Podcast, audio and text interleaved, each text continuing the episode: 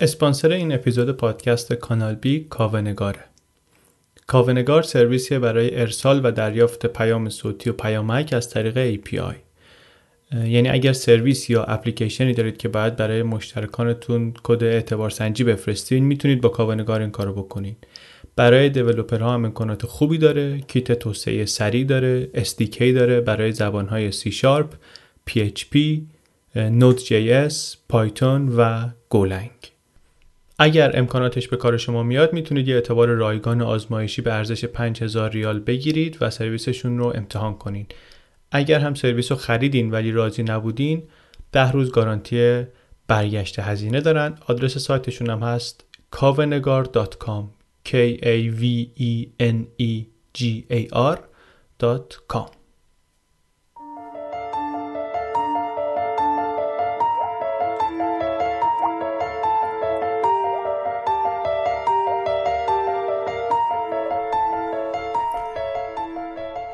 سلام. من علی بندری هستم و این اپیزود 25 پادکست چنل بیه پادکستی که توش من هر بار گزارش یک ماجرای واقعی رو که در یک رسانه معتبر انگلیسی زبان منتشر شده برای شما تعریف می‌کنم. این اپیزود قسمت سوم پادکست سریالی سیلک روده چیزی که در این قسمت و در قسمت های قبل و بعد تعریف می‌کنم ترکیبی از یک گزارش و یک کتاب. گزارش رو با عنوان The Untold Story of Silk Road چهار نفر نوشتن جاشوا برمن، تامار هانوکا، جاشوا دیویس و استیون لیکارد. در دو قسمت منتشر شده در ماه می 2015 در سایت وایرد.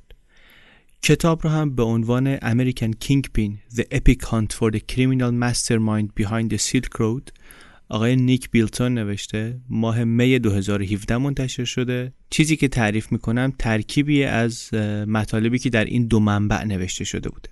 داستان همینطوری که قبلا گفتیم جزئیات و شخصیت زیاد داره مناسب بچه ها هم نیست. اگر جایی هستین که ممکنه بچه بشنوه چیزی رو که دارید گوش می‌دید الان وقت خوبیه که هدفوناتون رو بگذارید.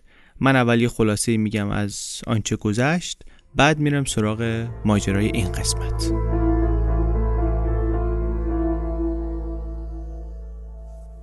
در قسمت اول شنیدیم که راس اولبریکت جوون بیست و چند ساله بود اهل آستین تگزاس. پسر باهوش درس خونده با عقاید سیاسی اقتصادی لیبرتاریان. یعنی از اینایی بود که اعتقاد داشت که دولت مثلا هیچ حقی نداره به من و شما بگه چی حق داریم یا حق نداریم وارد بدنمون بکنیم. برای همینم بود که بعد از چند تجربه ناموفق در شروع کسب و کارهای مختلف رفت سراغ ساختن یه وبسایتی به اسم سیلک رود که ایده اصلیش این بود که آدما بتونن از هر جای دنیا به صورت ناشناس توش مواد مخدر بخرن و بفروشن و از این کارا. یه چیزی مثل آمازون برای دراگ مواد. گفتیم هم که سایت موفق شد ازش خیلی استقبال شد. روزانه صدها نفر ثبت نام می‌کردن بعد از چند ماه. وبسایت ها مجله ها شبکه های تلویزیونی یه خود گزارش ازش پخش شد. سناتورا افتادن دنبالش پلیس آمریکا افتاد دنبالش و راستی خورده ترسید. از اون طرف دوست دخترش جولیا هم رفته بود به یه نفر دیگری ماجرا رو گفته بود. جولیا خودش می‌دونست به دوستش هم گفته بود که راست پشت این قصه است راست ترسید. جمع کرد بساتش رفت پیش خواهرش استرالیا. در قسمت دوم با یه آدمای جدیدی آشنا شدیم. از جمله آقای به اسم کارل فورس مأمور اداره مبارزه با مواد مخدر در بالتیمور DEA این آقا سالها کار پلیسی کرده بود کار کف خیابونی کرده بود. بعدم مدتها پلیس مخفی بود. الان گوشه اداره نشسته بود مگس میپروند. تا اینکه پرونده سیلک رود اومد زیر دستش. و این پرونده رو که دید دید جالب و هیجان انگیز فیلش یاد هندستون کرد. گفتش که منم می‌خوام رو این کار کنم. گفتیم هم که این کال فورس آدمی بود که قبلا به عنوان پلیس می‌رفت مثلا با قاچاقچی ها میپرید پلیس مخفی بود و اینا. و این سابقه رو داشت که چنان در نقشش فرو رفته بود که معتاد شد خودش اصلا. و بعد که ترک کرد اصلا متحول شد رفت دنبال کلیسا و خدا و این قبیل مسائل.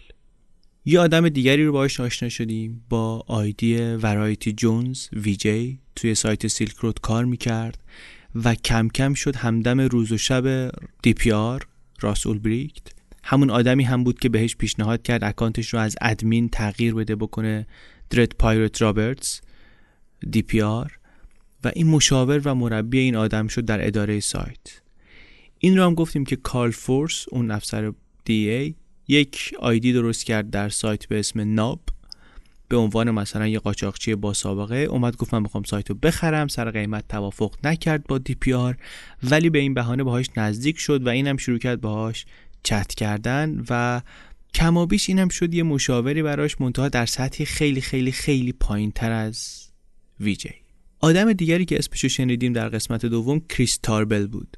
یک افسر دقیق FBI متخصص جرائم سایبری که نقشه این آدم برای گرفتن دی پی آر با بقیه فرق می‌کرد. بقیه توی مسیرهای سنتی می‌رفتن که مثلا آدمای پایین سازمان رو بگیریم اینا رو تطمیع کنیم یا تهدید کنیم علیه دی پی آر حرف بزنن بالاخره اینطوری برسیم و پایین برسیم بالا. این می‌گفت نه این اصلا قصه با پرونده های معمولی که ما باهاش سر و کله می‌زنیم فرق می‌کنه. باید مستقیم بریم سراغ سرور و ببینیم پشت سرور که اونجا آدم اصلی رو پیدا کنیم. خود راس رو هم دنبال کردیم که چند باری جا عوض کردیم اونور دنیا و آخرش رسید به سان فرانسیسکو. آخرهای اپیزود هم با یک کسی آشنا شدیم به اسم کرتیس گرین. کارمند راس شد و با اسم کاربری کرانیک پین گفتیم خیلی از کارهای سایت رو از طرف راست انجام می‌داد. از طرف دی پی آر انجام می‌داد. حالا بریم سراغ قسمت سوم.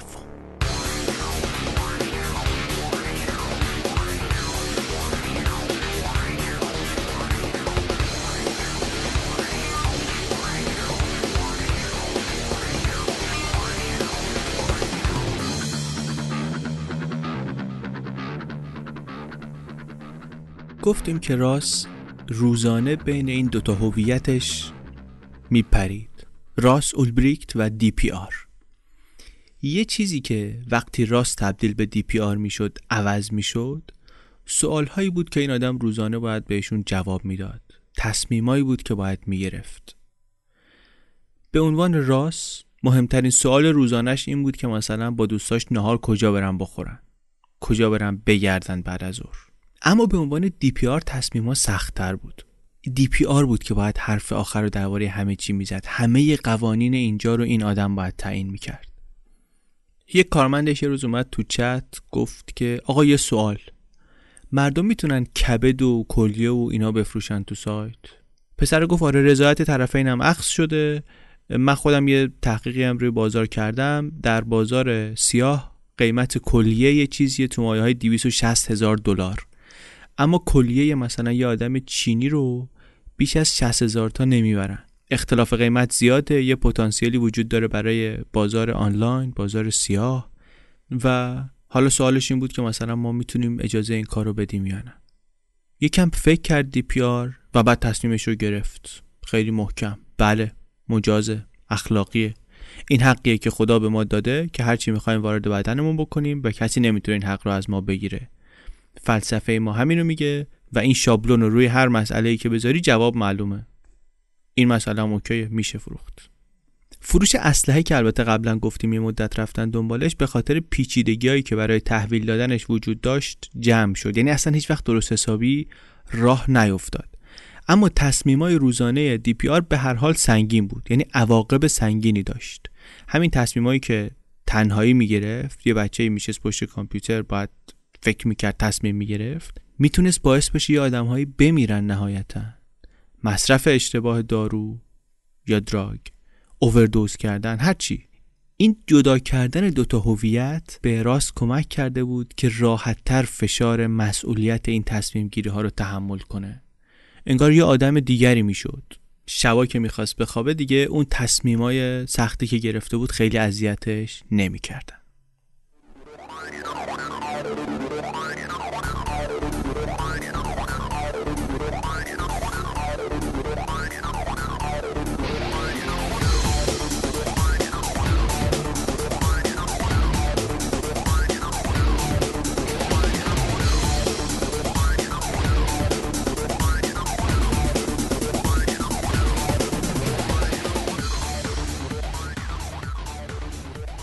حالا بریم یوتا. ایالتی در آمریکا که بیش از هر چیزی به این معروفه که ایالت مورمون هاست. ها کیان؟ ها یکی از فرقه های جدید و تأسیس مسیحیت هن مثلا 200 سال پیش بساتشون راه افتاده و حرفشون اینه که آقا تعالیم مسیح در گذر تاریخ تحریف شده و الان پیغمبر ما که مال همون جام هست این آدم مسیحیت واقعی رو آورده و باید بهش ایمان بیاریم و از این صحبت ها خیلی هم آدم میفرستن این طرف اون طرف دنیا. خیلی هم آدم از این طرف اون طرف دنیا میرن یوتا که مثلا پرورش پیدا کنن بتونن مبلغ بشن و از این برنامه به این معروف خلاصه این ایالت که خونه مؤمنین مرمونه. یک روز در ژانویه سال 2013 در یوتا اتفاقی افتاد که در داستان ما نقطه مهمی حساب میشه. در حالی که مامورای پلیس از جمله کارل فورس نشستن در یه ماشینی اونور خیابون پستچی یا در واقع مأمور پلیسی با لباس پستچی یه بسته ای رو برد در یه خونه ای در زد کسی نیومد بسته رو گذاشت رو پله و رفت. ساعت یازده صبح. اینجا خونه آقای کرتیس گرینه که گفتیم شده بود کارمند دی پی آر. این آقا تو خونه نشسته داره صبحانه می‌خوره صبحانش هم دونات شکری با کوکاکولا. که زنگ می‌زنن. گفتیم اسم مستعارش کرانیک پینه الان هفته ای داره 80 ساعت واسه دی پی آر کار می‌کنه. خیلی از امورات سایت دست اینه عملا. 47 سالشه بدنش خیلی وضع میزونی نداره خیلی چاقه چهار تا از مهره های کمرش و یکی از زانوهاش مشکل دارن. این ایمپلنت دندوناش خیلی زیادی این ایمپلنت دندوناش زیادی برق می‌زنه. و بعضی وقتا این ورانورم که می‌خواد بره اصلا اسای خانومش رو باید قرض بگیره بره یه اسای صورتی خانومش داره با اون میره. توی شهر خیلی کوچیکی هم زندگی می‌کنه. اون موقع صبح عجیب بودی کسی بیاد سرزده در خونه یه آدم و توی این شهر بزنه. پا آروم از سر میز صبحانه با دوتا سگاش را افتاد رفت سمت در. دوتا سگ کوچولو داشت.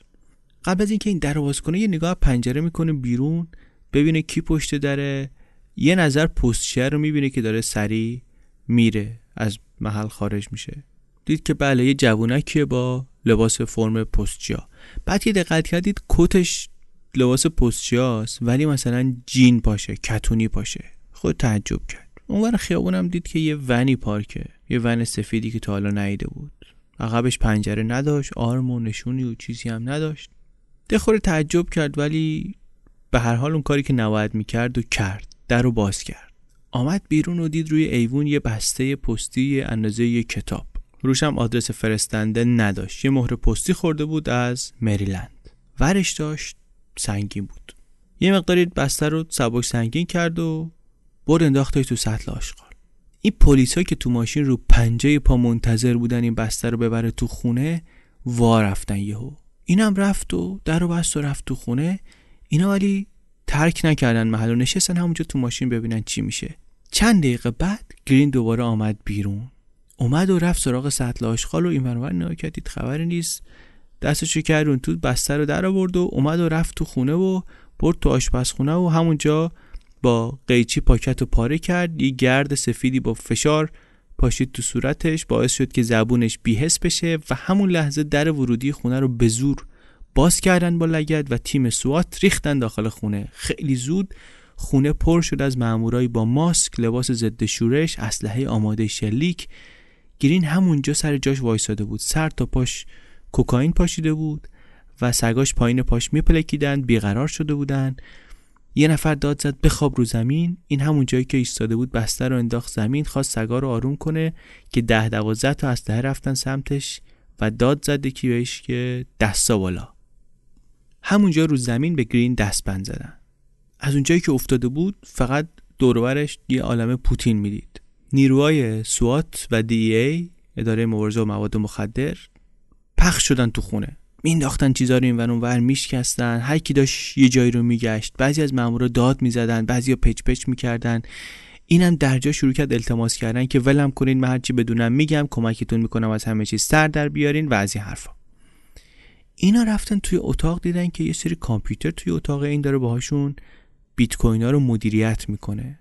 خیلی زودم فهمیدن که این اکانتش ادمنستریتیوه و به جز اون به بیت کوین های بقیه آدمای توی سایت هم دسترسی داره. صدها هزار دلار بیت کوین رو این آدم می‌تونه مدیریت کنه. اگه بخواد می‌تونه بدزده.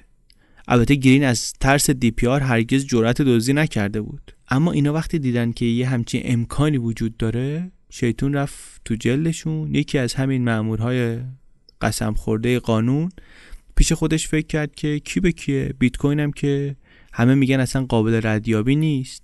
این شروع کرد نمه نمه ورداشتن از روی این بیت کوین ها تا نهایتا حدود 350 هزار دلار هاپولی کرد با همون لاگین آقای گرین.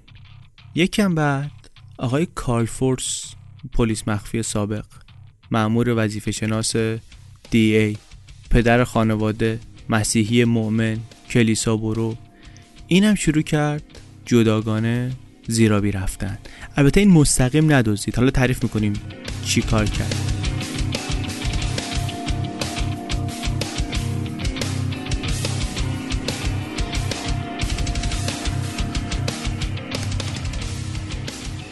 دستگیری گرین کار اداره مبارزه با مواد مخدر بالتیمور بود. نقشه حمله رو اصلا خود کارل فورس کشیده بود. توی یه بسته پستی مواد رو کشف کردن فهمیدن که کوکائینه دیدن که این مواد داره میره برای این آدم گفتن که بسیار خوب ما اینو برمیداریم از اداره پست خل پلیس می‌بره تحویل میده و وقتی که این اومد ورش داشت ما میگیریمش. فکر نمی‌کردن یه آدم مهمی باشه به عنوان یه خریدار رفته بودن سراغش. اصلا کار تا اون موقعی که خودش با کامپیوتر گرین ور رفت و بعد پیغام دی پی آر رو دید که داره به گرین میگه که چرا اکانتاتو پاک نمی‌کنی فوری با من تماس بگیر. و اینا نفهمیده بود که اینا آدم مهمی رو گرفتن. اونجا بود که فهمید این آدم با دی پی آر رابطه نزدیکی داره و میشه ازش استفاده های بهتری کرد. شماره تلفن خودش داد بگیرین و گفتش که از اینجا که آمدی بیرون با من تماس بگیر. اونجا به خاطر در اختیار داشتن مواد مخدر اونو چند روزی انداختنش زندان بعد به قید وثیقه آزاد شد. توی این چند روز دی پی آر که می‌دید که این مدیر مورد اعتمادش آفلاین خبری ازش نیست عصبی شده بود. منتها قبلا گفتیم که اسم آدرس واقعی اینها رو داشت. اسم آدرس اینو داشت و گوگل کرد اسمش رو دید که بله این آقا رو گرفتن. توی بازداشتی های پلیس بود. نگران شد که این یه چیزی لو بده. داشت با این مسئله سر و کله می‌زد. یکی بهش خبر داد که آقا همین الان 350 هزار دلار بیت کوین از حسابهای مختلف سایت یه نفری برداشته ناپدید شده. ردشو گرفتن دیدن بله اینم می‌رسه به اکانت ادمینی که دست گرین بوده. خیلی عصبانی شد. همه رو بسیج کرد که یه راه حلی پیدا کنن و در نهایت به یکی از مشاوراش گفتش که باید اینو ادبش کنیم. خیلی وضع بدی شده.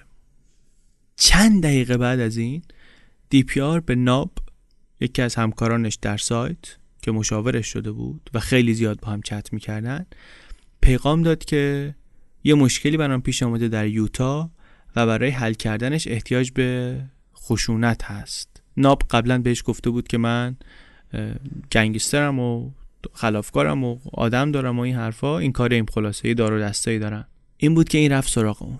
ناب هم که می‌دونیم که ناب همون کال فورسه مأمور پلیسی که خودش اومده گرین رو گرفته. فورس پیغام رو گرفت. و دید بله زمیمه نامه ای که آرش فرستاده عکس گواهی نامه آقای گرین هم هست. حالا داره این رو نگاه می‌کنه گرین هم نشسته اونور میز رو بروش یه نگاه به اون کرد یه نگاه به این عکس گواهی نامه کرد. گفتش که خدا رسوند اینم بد فرصتی نیست. برگشت به دی پیار گفت که می‌خوای بدم کتکش بزنن یا بکشنش یا فقط مثلا یه سری بهش بزنن یا حالی ازش بپرسن. گفت نه می‌خوام بزننش. بزننش و بعدش هم مجبورش کنن که همه بیت کوین ها رو پس بده. گیرین بدبخت هی می‌گفت بابا به پیر به پیغمبر من بیت کوین ندزدیدم. اصلا اون وقتی که اینا میگن این اتفاق افتاده کامپیوتر من دست پلیس بوده. اما کارل فورس گوشش خیلی به این حرفا بدهکار نبود. دنبال اینم نبود که واقعا مثلا حالا پولا چی شده و اینا. از درخواست دی پی آر این دنبال یه چیز دیگه ای بود. یک گروه ویژه به رهبری کارل فورس صحنه ساختگی شکنجه گرین رو برپا کردن. بردنش توی اتاق هتل وانو پر کردن. کلش های فرو می‌کردن تو آب عکس می‌گرفتن میآوردن بالا عکس می‌گرفتن. یه خودم زیاده روی کردن. یعنی گفتن می‌خوایم واقعی واقعی باشه دیگه. سنگ تموم بذاریم. تفلی رو اذیتش کردن. اون طرف قصه ولی دی پی آر هنوز داشت option هاشو بررسی می‌کرد. منتظر بود ناب بهش خبر بده که آقا مثلا اینو شکنجه کردیم چی گفت چی نگفت اینها و همزمان با یکی دوتا از کاربرای مورد اعتمادش در سایت مشورت می‌کرد. اونا بهش گفتن که لیاقت همچی کاری مرگه. از جمله کسایی که اینو گفت ورایتی جونز بود. گفت ببین شما باید یه جایی خط قرمز رو بکشی باید اینجا معلوم شه که رئیس کیه. باید معلوم شه خیانت چه عواقبی می‌تونه داشته باشه. از این حرفا بهش زد. دی پی آر برگشت تو چت برای ورایتی جونز نوشت I don't have any problem wasting this guy. با همین هشت کلمه روی کیبورد خالق سیلک رود اولین قتلش رو کلید زد. دی پی آر به ناب پیغام داد که می‌تونی به جای شکنجه دادن بکشیش. این دستش تو کار بوده بازداشتم که شده میترسم به چیزایی رو لو بده یا با پلیس همکاری کنه. که البته در این مورد حق داشت. گرین اون موقع همکاری با پلیس رو شروع کرده بود. یعنی اصلا داشت با همون کسی که دی پی آر می‌خواست واسه کشتنش استخدام کنه همکاری می‌کرد. پسری که دو سال پیش دغدغش این بود که دانشگاه 200 دلار پول کار دانشجویشو به موقع بده الان داشت آدمکش اجیر می‌کرد که کلک یکی از کارمنداشو بکنه.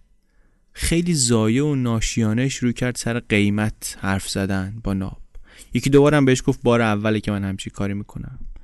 سر قیمت به توافق رسیدن منتها گفت من می‌خوام عکس جنازه رو ببینم بعدا قسط آخر رو بدم. حسن انجام کار رو از این حرفا. چهل هزار دلار پیش پرداخت داد. ریخ به حسابی که در واقع دست دولت بود.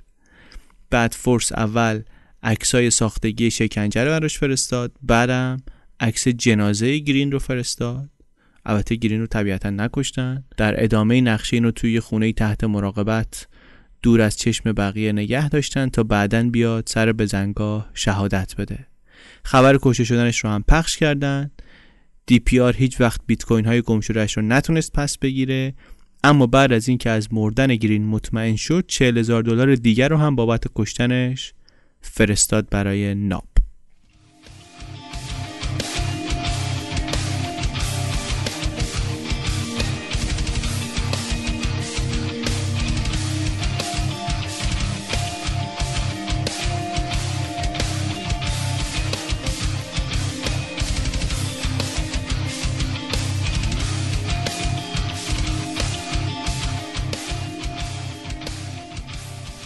بعد راست فهمید که یه نفر دیگه هم 800 هزار دلار ازش دزدیده.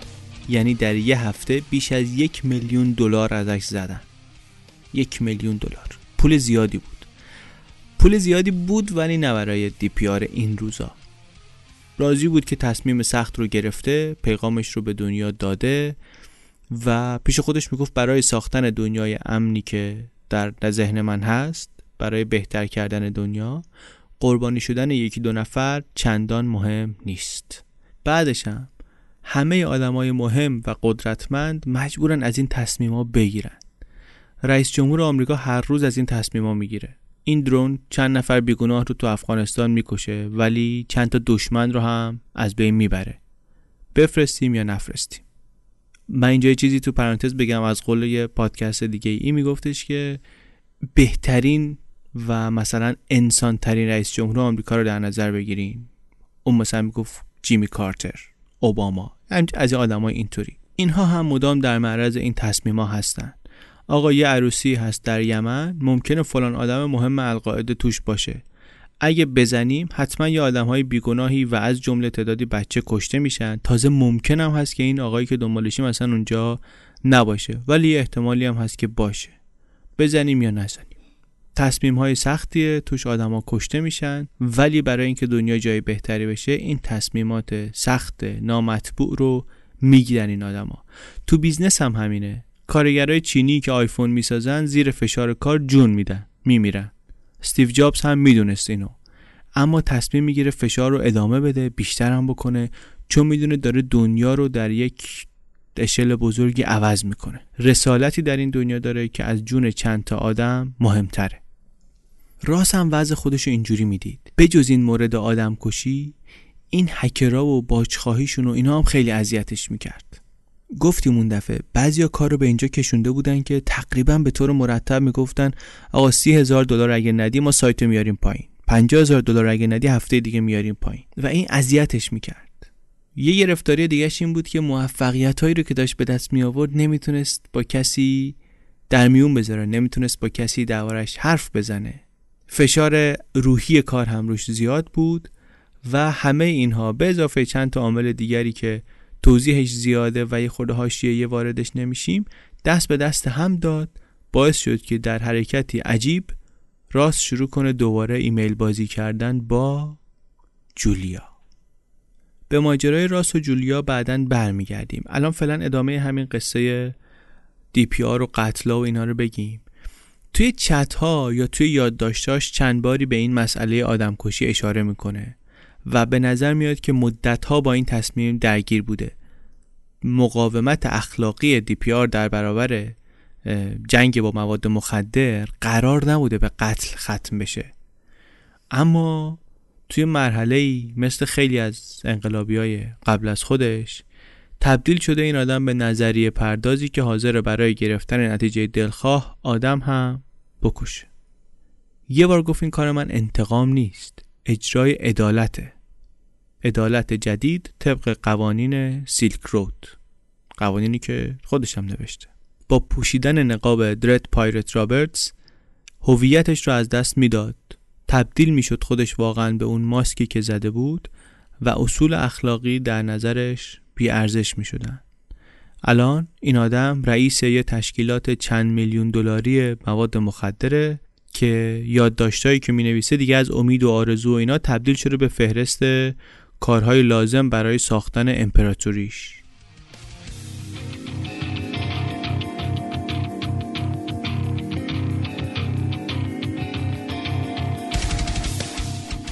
موفقیت سیلک رود یعنی موفق بودن راس اولبریکت افسانه نیست.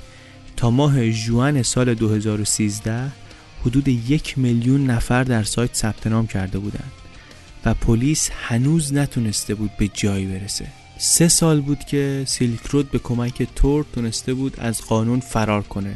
مرورگر تور که گفتیم ناشناس می‌کنه هویت شما رو در وب. تا اینکه سرنخهایی توی پرونده پیدا شد. پیدا شدن سرنخها کاملا اتفاقی بود. یک کاربری در سایت ردیت هشدار داد که آقا آدرس آی پی سیلک رود لو رفته و کامپیوترهای دیگه می‌تونن ببیننش. دی پی آر خودش این پیغام رو دید با خبر شد از مشکل. اون هشدار رو ولی نادیده گرفت. خیلی مغرورش کرده بود موفقیت سیلک رود. به همکاراش توی سایت با اطمینان می‌گفت که هرگز پیدا نمی‌کنن ما رو. خیلی اعتماد به نفسش زیاد شده بود. اما یه نفر دیگه هم این پیغام رو دید. تاربل. گفتیم اون که تو اداره مبارزه با جرایم سایبری بود تو اف بی آی سعی کرد با دادن داده های مختلف به سیلک رود رد این مشکل رو پیدا کنه. هی شروع کرد user های مختلف می‌داد داده های اشتباه می‌داد اطلاعاتی رو که می‌گرفت توی یه فایل ورد همه رو جمع می‌کرد. یه سری نرم افزار قدیمی و معمولی ترافیک شبکه رو تحلیل می‌کرد. آی پی آی رو که با کامپیوتر تعامل داشتن در می آورد و در نهایت شروع کرد بررسی کردن این آی پی ها تا اینکه بتونه آی پی واقعی سایت رو پیدا کنه. map می‌کرد. اینا رو کار خیلی ابتدایی در واقع. کاری که می‌کرد کار ابتدایی ولی زمانبری بود. تا اینکه یه روز بعد از ساعتها زل زدن به آدرس های آی پی تاربل یکی از اینا رو توی مرورگرش اجرا کرد و رسید به field captcha ی سیلک رود. این همون چیزی بود که کل تیم دنبالش میگشتن. یک تنظیم اشتباهی یه جای سایت باعث شده بود آی پی سیلک رود لو بره. رد این آی پی رو گرفتن رسیدن به ایسلند کشور ایسلند. فهمیدن یه سری اطلاعاتی روی سرورایی هست که در ایسلنده. پا شدن رفتن ایسلند و یه دادخواست رسمی هم برده بودن با خودشون که توش از مقامات ایسلند خواسته شده بود که نهایت همکاری رو برای این تحقیقات با اف بی آی داشته باشن و از این حرفا. با این نامه بعد از این مقدار معطلی و دنگ و فنگ اینا تونستن به سرور سایت سیلک رود دسترسی پیدا کنن. یک backup کامل از کل اطلاعات روی سرور برداشتن زدن زیر بغلشون آمدن نیویورک. وقتی نشستن اطلاعات رو نگاه کردن حیرت کردن. ارزش سایت از اونی که اینا تصور می‌کردن خیلی بیشتر بود. در 21 ژانویه 2013 در یک روز حساب دی پی آر حدود 3200 تا انتقال داشت. مجموعا یه چیزی نزدیک 20000 دلار که از رو همین وقتی تخمین می‌زدن می‌شد حد زد که درآمد سالانه شخص آقای دی پی آر از سایت بیش از 7 میلیون دلاره. data center log سیستم رو برای 6 ماه نگه می داشت یعنی اینا می‌تونستن کامپیوترهای دیگه رو هم که اخیرا با این دستگاه ارتباط داشتن ببینن. طوفانی در این تحقیقات به پا شد. تیم برگشت نیویورک تاربل شروع کرد به باز کردن کلاف پیچیده که از این دستگاه ایسلندی به سرتاسر سر جهان رفته بود و گشتن ببینن که مثلا ادمینا از کجا login می‌کردن. دیدن ا چند تا آی پی هست که ادمین باهاشون login کرده تور نیست. از مرورگر تور استفاده نکردن. مخفی نکردن آی پی رو. یکیشون یه backup ی بود نزدیک فیلادلفیا. یکی یه hosting proxy server ی بود در فرانسه. یکی یه VPN بود در رومانی. آخرین آدرس آی پی که توی سایت سیلک رود login کرده بود رو هم دیدن که این یه آی پی که قبلا هم بارها به سیستم وصل شده. با یه درخواست تونستن آدرس فیزیکی اون آی پی رو هم در بیارن و دیدن که مال یه کافه به اسم لونا در سان فرانسیسکو.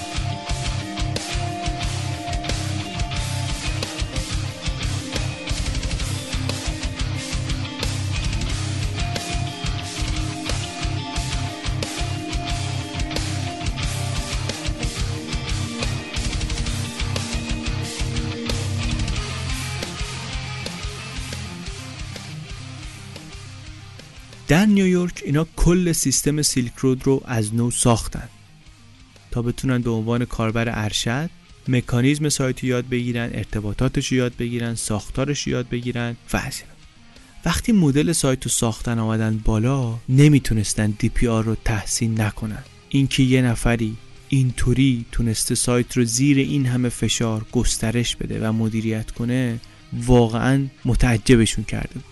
حتی فکر کردن کمیسیونی که این بابت معاملات می‌گیره واقعا حقشه. از خط به خط برنامه معلوم بود که کار کار یه آدم ای نیست و این ارزشش رو بیشتر می‌کرد. معلوم می‌شد چه تلاشی شده که این برسه به این جایی که الان هست. پیغام خصوصی رو می‌دیدن forum ا رو می‌دیدن حساب بیت کوینی که دی پی آر شنبه شبا سهم خودش رو از روش برمی داشت می‌دیدن. سرور اصلی بیت کوین که همه معاملات فروشنده ها رو نشون می‌داد پیدا شد. تیم فنی که مشغول کار با ماشین بود تاربل داشت همزمان پیغامای دی پی آر رو می‌خوند. برای اینکه بتونه اون آدم رو درک کنه اون آدم رو بشناسه.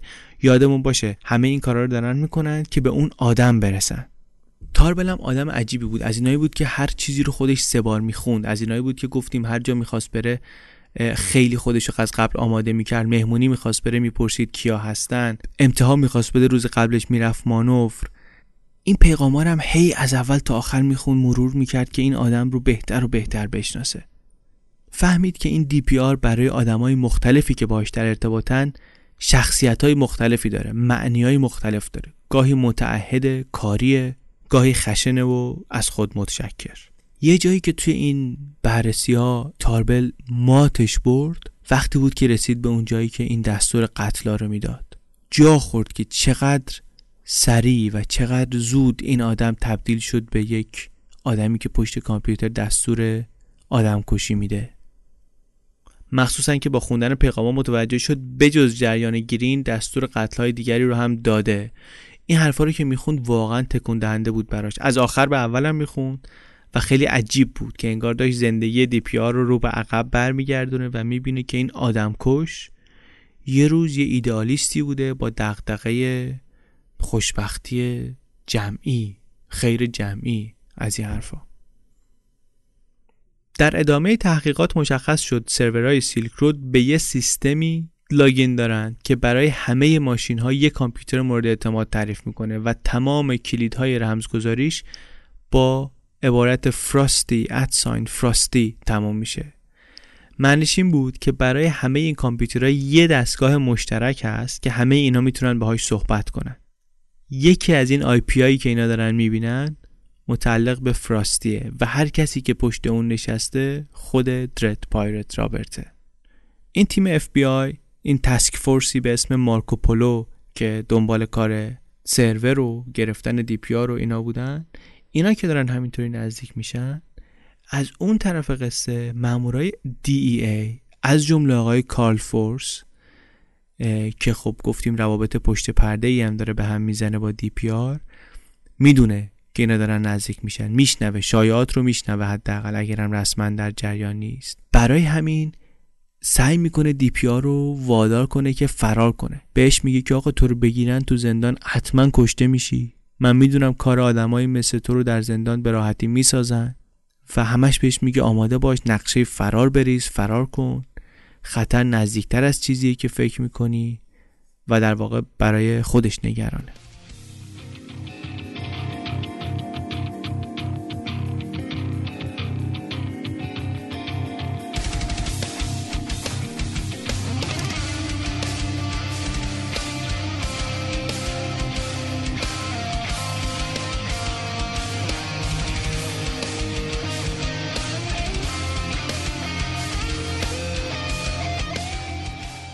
در واقع راست یه کارایی هم کرده بود. یه سفر رفت دومینیکا یه کشور کوچیکی در جزایر کارائیب اونجا سرمایه گذاری اقتصادی کنه مثلا اقامت بگیره.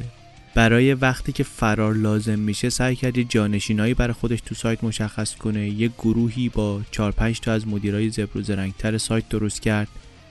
به اینا گفت که تحت فشار یه مدت می‌خواد دور باشه.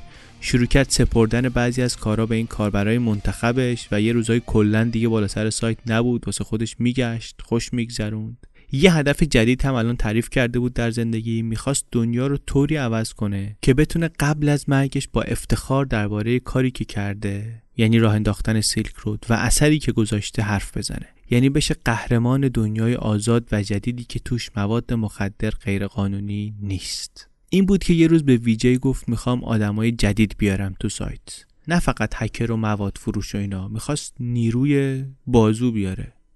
بجز این می‌خواست آدم از تو خود سیستم بیاره. یکی تو اف بی آی یا DEA یه کسی که کمکش کنه همیشه یه قدم از قانون جلوتر باشه. کارش به جای رسیده بود که نمی‌شد این کار رو نکرد. ریسک خیلی بالا بود. بعد چیزایی پیش آمد که راس کم کم حس کرد دیگه باید بره زیر زمین.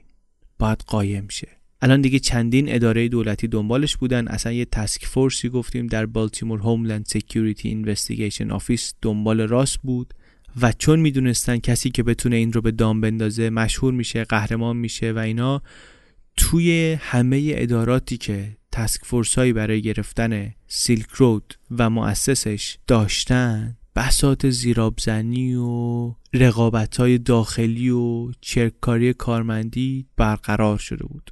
یعنی هم بین اداره های مختلف DEA و Homeland Security و آی و اینا هم بین آدما.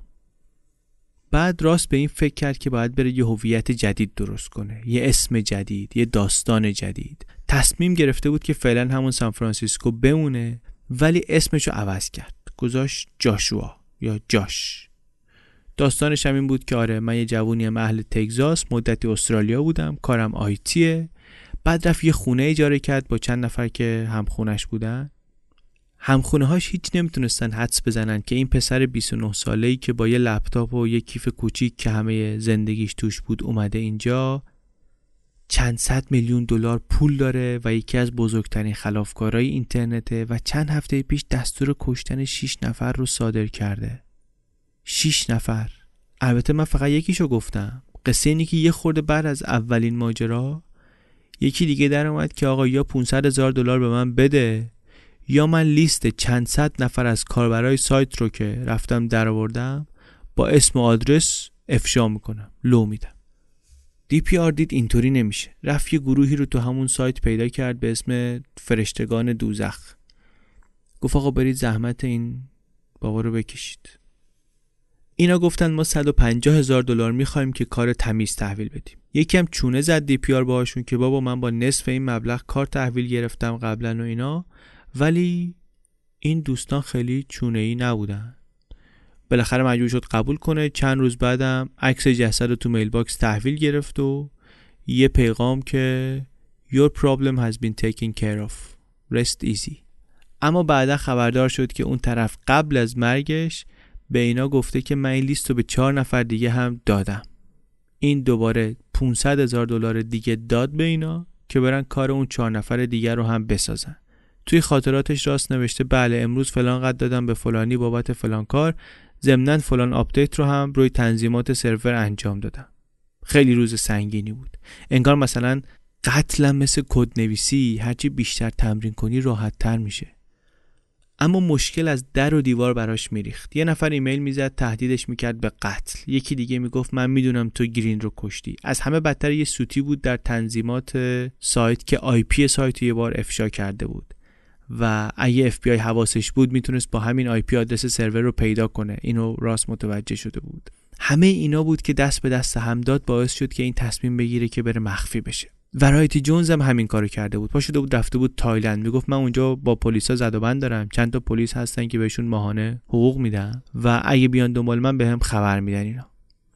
یه اتفاق خوبم البته این وسط افتاده بود. اونم این که دی پی آر تونسته بود یک نفر معمور قانون رو استخدام کنه و واسه هر اطلاعاتی که این براش می آورد پنجاه هزار دلار بهش می‌داد. که البته براش پولی نبود و با خوشحالی می‌داد و این یه خود خیالش رو راحت می‌کرد. یه کار مهم دیگرش در این موقعیت حفظ روحیه کارمندا بود.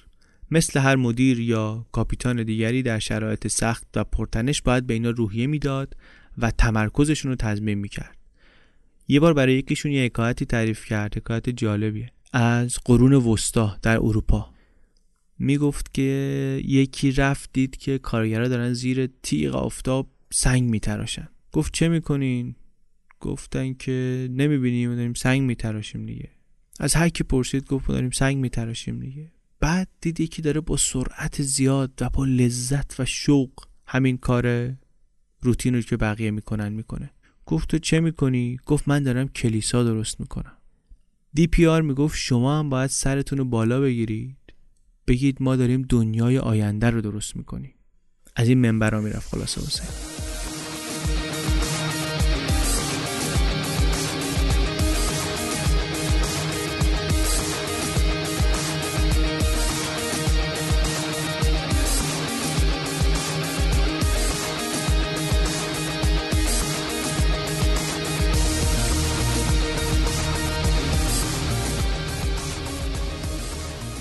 حالا برگردیم سراغ کارل فورس.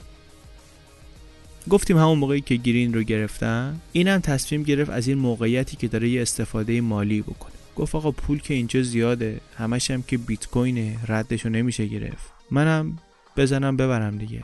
عین همون ماجرای 13 سال پیشش کارل فورس داشت مرز بین نقش خلافکار رو بازی کردن و خلافکار بودن رو رد می‌کرد. نوشت واسه DPR که من یه مأمور دولتی رو می‌شناسم که می‌تونه در ازای پول از توی پرونده Silk Road برات اطلاعات بیاره. یه آدم یه خودش اومده سراغ من می‌خواد به من اطلاعات بفروشه. من فکر کردم تو هم ممکنه برات جالب باشه. این چت ها رو البته برد به یه سیستم encrypt شده ای به خاطر اینکه همه چت هایی که باهاش می‌کرد رو باید گزارش می‌کرد به عنوان مامور اف بی آی اینا رو برد توی سیستمی که مثلا هر پیغامش رمزگذاری می‌شد. و در مجموع یه چیزی نزدیک 775 هزار دلار آقای کارل فورس DPR رو تیغ زد واسه اطلاعاتی که بهش میفروخت. گفتیم که مامورای اف بی آی داشتن نزدیک می شدن به پیدا کردن DPR بالاخره بعد از ماهها تلاش اطلاعات داشت توی این گروه های مختلف اداره های پلیسی جمع می شد اما اسم راس اولبریکت کاملا تصادفی پیدا شد. یک مأمور Homeland Security به اسم جرد این در یک اداره گمرک فرودگاه شیکاگو کار می‌کرد. آدم جالبیه توی این کتاب شخصیت مهمی بود خیلی شخصیت مهمی بود در واقع. داستان با این شروع می‌شد و خیلی قسمتاش رو دوش این میچرخید اصلا. ولی من برای خلاصه کردن ماجرا اینو تقریبا حذفش کردم تو قصه. مجبورم بودم. من اگه می‌خواستم که این کتاب رو انقدر خلاصه نکنم این پادکست ممکن بود که مثلا به ده قسمت و اینا بکشه. واقعیت اینه که کارهایی که این آدم به تنهایی کرد و حتی رئیسش می‌گفت نرو دنبالش مثلا فایده نداره اصلا به تو مربوط نیست از این حرفا. ولی خودش پیشو گرفت خیلی زحمت کشید در وقت شخصی خودش انجام داد و اینا. در به نتیجه رسیدن تحقیقات نقش مهمی داشت. مدت های طولانی این فهمیده بود که مثلا بسته های زیادی میاد در پست که توش مواد مخدر هست بسته ها رو جمع می‌کرد نمونه می‌گرفت طبقه بندی می‌کرد از اون مسیر داشت به صورت شخصی پرونده رو دنبال می‌کرد. رفته بود با سایت آشنا شده بود خودش زیر و بمش رو در آورده بود حتی تونسته بود یه مدیر دونپایه‌ای رو در سایت وادار کنه به همکاری گرفته بودش. یه خانومی بود آیدی اون رو در واقع hijack کرده بود داشت کار می‌کرد خودش توی سایت و بعدا تاربل در یک مقطعی اون مأمور اف بی آی پلیس سایبری این رو هم دعوت کرد به تیم خودش و اینم با عشق و افتخار و خوشحالی رفت توی تیم اونا. یه روز اینا یه جلسه داشتن. توی جلسه یه مأمور دیگری بود به اسم گری گری آلفورد از IRS این داشت روی پرونده دیگری کار می‌کرد در مورد بیت کوین. یه مدت کوتاهی روی سیلک رود هم کار کرده بود تحقیق کرده بود. این حرفای اینا رو شنید؟ یه نگاهی انداخت به یادداشت‌ها و چیزهایی که روی برد زده بودن. گفت من فکر کنم یه سرنخی در این مورد داشتم. حالا نگاه می‌کنم تو یادداشتام میام بهتون میگم. رفت و نگاه کرد و بعد آمد براشون توضیح داد که جریان از چه قرار بوده. گفت من چند ماه قبل به ذهنم رسیده بود که آقا هر کس Silk Road رو راه انداخته یه جوری اینو به بقیه معرفی کرده دیگه. اول سعی کرده تو سایت های معمولی توجه مشتری های بالقوه‌ش رو جلب کنه. این بود که من گفت شروع کردم به search کردن آدرس های Tor آدرس هایی که به dot onion ختم میشن و فقط از طریق شبکه Tor میشه بهشون دسترسی داشت. دوروبر همون زمانی که سیلک رود کارش رو شروع کرده. تا اینکه توی یه فرومی به اسم شرومری در مورد قارچ ماجیک ماشروم گفتیم همون ماده مخدری که راست اول کاشت خودش و آورد تو سایت فروخت. دیدم توی اون فروم یه کاربری به اسم آلتوید آمده از یه سایت جدیدی حرف زده گفته آقا یه سایت جدید و باحالی هست که هر چیزی رو می‌تونی به صورت ناشناس توش بخری یا بفروشی. بعد گفت گشتم دنبال این یوزرنیم آلتوید ببینم که چیز بیشتری ازش در میاد یا نه. دیدم یه کاربری به همین نام در سال 2013 در استک اوورفلو یه سوال فنی پرسیده. پرسیده چطوری می‌تونم با استفاده از کرل توی PHP به یه سرویس مخفی تور وصل بشم. این ایمیلی که این کاربر باهاش ثبت نام کرده بود توی استک اوورفلو رو می‌شد دید. راس اولبریکت gmail.com البته این کاربر بعدا رفته بود اونجا اسم مستعارش رو تغییر داده بود به فراستی آلفرد اون موقع نفهمیده بود این اسما یعنی چی. نه راس اولبریکت براش معنی داشت نه فراستی معنی داشت چی. قضیه رو همونجا تمام کرده بود. بعد که داشت با تاربل و این افراد این تیم اینا صحبت می‌کرد و اسم فراستی رو دید که اینا تو سروراشون هی میگن که این frosty هست frosty at frosty هست. این گوشش زنگ خورد و رفت سراغ اطلاعاتی که داشت تو پوشه خاک می‌خورد. اینجا بود که اینا شروع کردن به جمع کردن اطلاعات درباره راس اولبریکت. از جمله چیزهای جالبی که پیدا کردن یک گزارش پیدا کردن از Homeland Security درباره مدارک شناسایی جعلی که قصه اونو حالا بعدا میگیم. آدرسش رو پیدا کردن دیدن که یه خیابون اونورتر از کافه به اسم لونا در سان فرانسیسکو همون کافه ای که گفتیم که قبلا از روی IP ها فهمیده بودن یکی از مدیرای سایت از اونجا به VPN Silk Road وصل شده. خیلی هیجان زده شدن. آخرین قطعه پازل رو به نظر می رسید که به کمک گوگل پیدا کردن.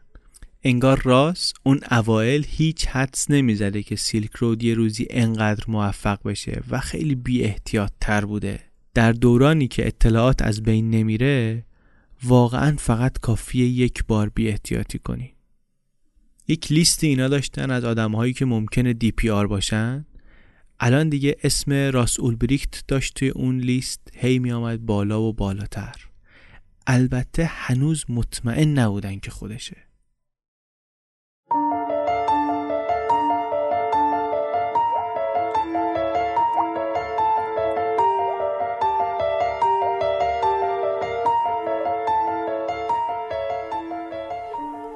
چیزی که شنیدین اپیزود 25 پادکست Channel B بود. قسمت سوم پادکست سریالی Silk Road. Channel B رو من علی بندری به کمک هدیه کعبی و امید صدیق فر تولید می‌کنیم. اپیزود بعدی یک شنبه هفته آینده منتشر میشه. به وبلاگ پادکست سر بزنین هم می‌تونین اونجا ببینین که مثلا تو این چند وقت اخیر درباره الچاپو یا جوهر سارنایف یا بریویک یا نسل‌کشی رواندا یا هر کدوم دیگه از آدم ها یا ماجراهایی که در اپیزودهای قبلی تعریف کردیم چه خبرهایی در آمده؟ همین که می‌تونید منابع اصلی این گزارش ها رو ببینید و شاید وقتی رفتین سراغ اون منابع چیز جالب دیگری چشمتون رو گرفت و خوندین و خوشتون اومد. من خیلی خوشحال میشم اگر ببینم که به کمک این پادکست یه کسانی به این ژانر نویسندگی علاقمند شدن میرن نوشته های بلند غیر داستانی گزارش های طولانی اتفاقات واقعی رو می‌خونن و خیلی خوشحالتر میشم اگر چیز جالبی اونجا کسی دید به من پیشنهاد بده. چیز دیگری که در وبلاگ می‌تونید ببینید لیست موزیک هایی که امید برای هر اپیزود استفاده می‌کنه. اینا رو اونجا می‌ذاریم. بعضی وقتا موزیک ها معروف مثل اپیزود قبلی که soundtrack Breaking Bad بود. بعضی وقتا هم اونقدری معروف نیستن ولی من همینطوری خیلی سوال می‌گیرم که میگن آقا موزیک چی بود و من دیگه همه رو ارجاع میدم به وبلاگ. ما مراممون اینه که امانتدار باشیم و چیزی رو که استفاده می‌کنیم معرفی کنیم. شما هم همینطوری باشین پادکست رو هم معرفی کنین. مرسی که پادکست رو دنبال می‌کنین. ممنون از هدیه و امید و ممنون از کاونگار اسپانسر این اپیزود. چنل بی پادکست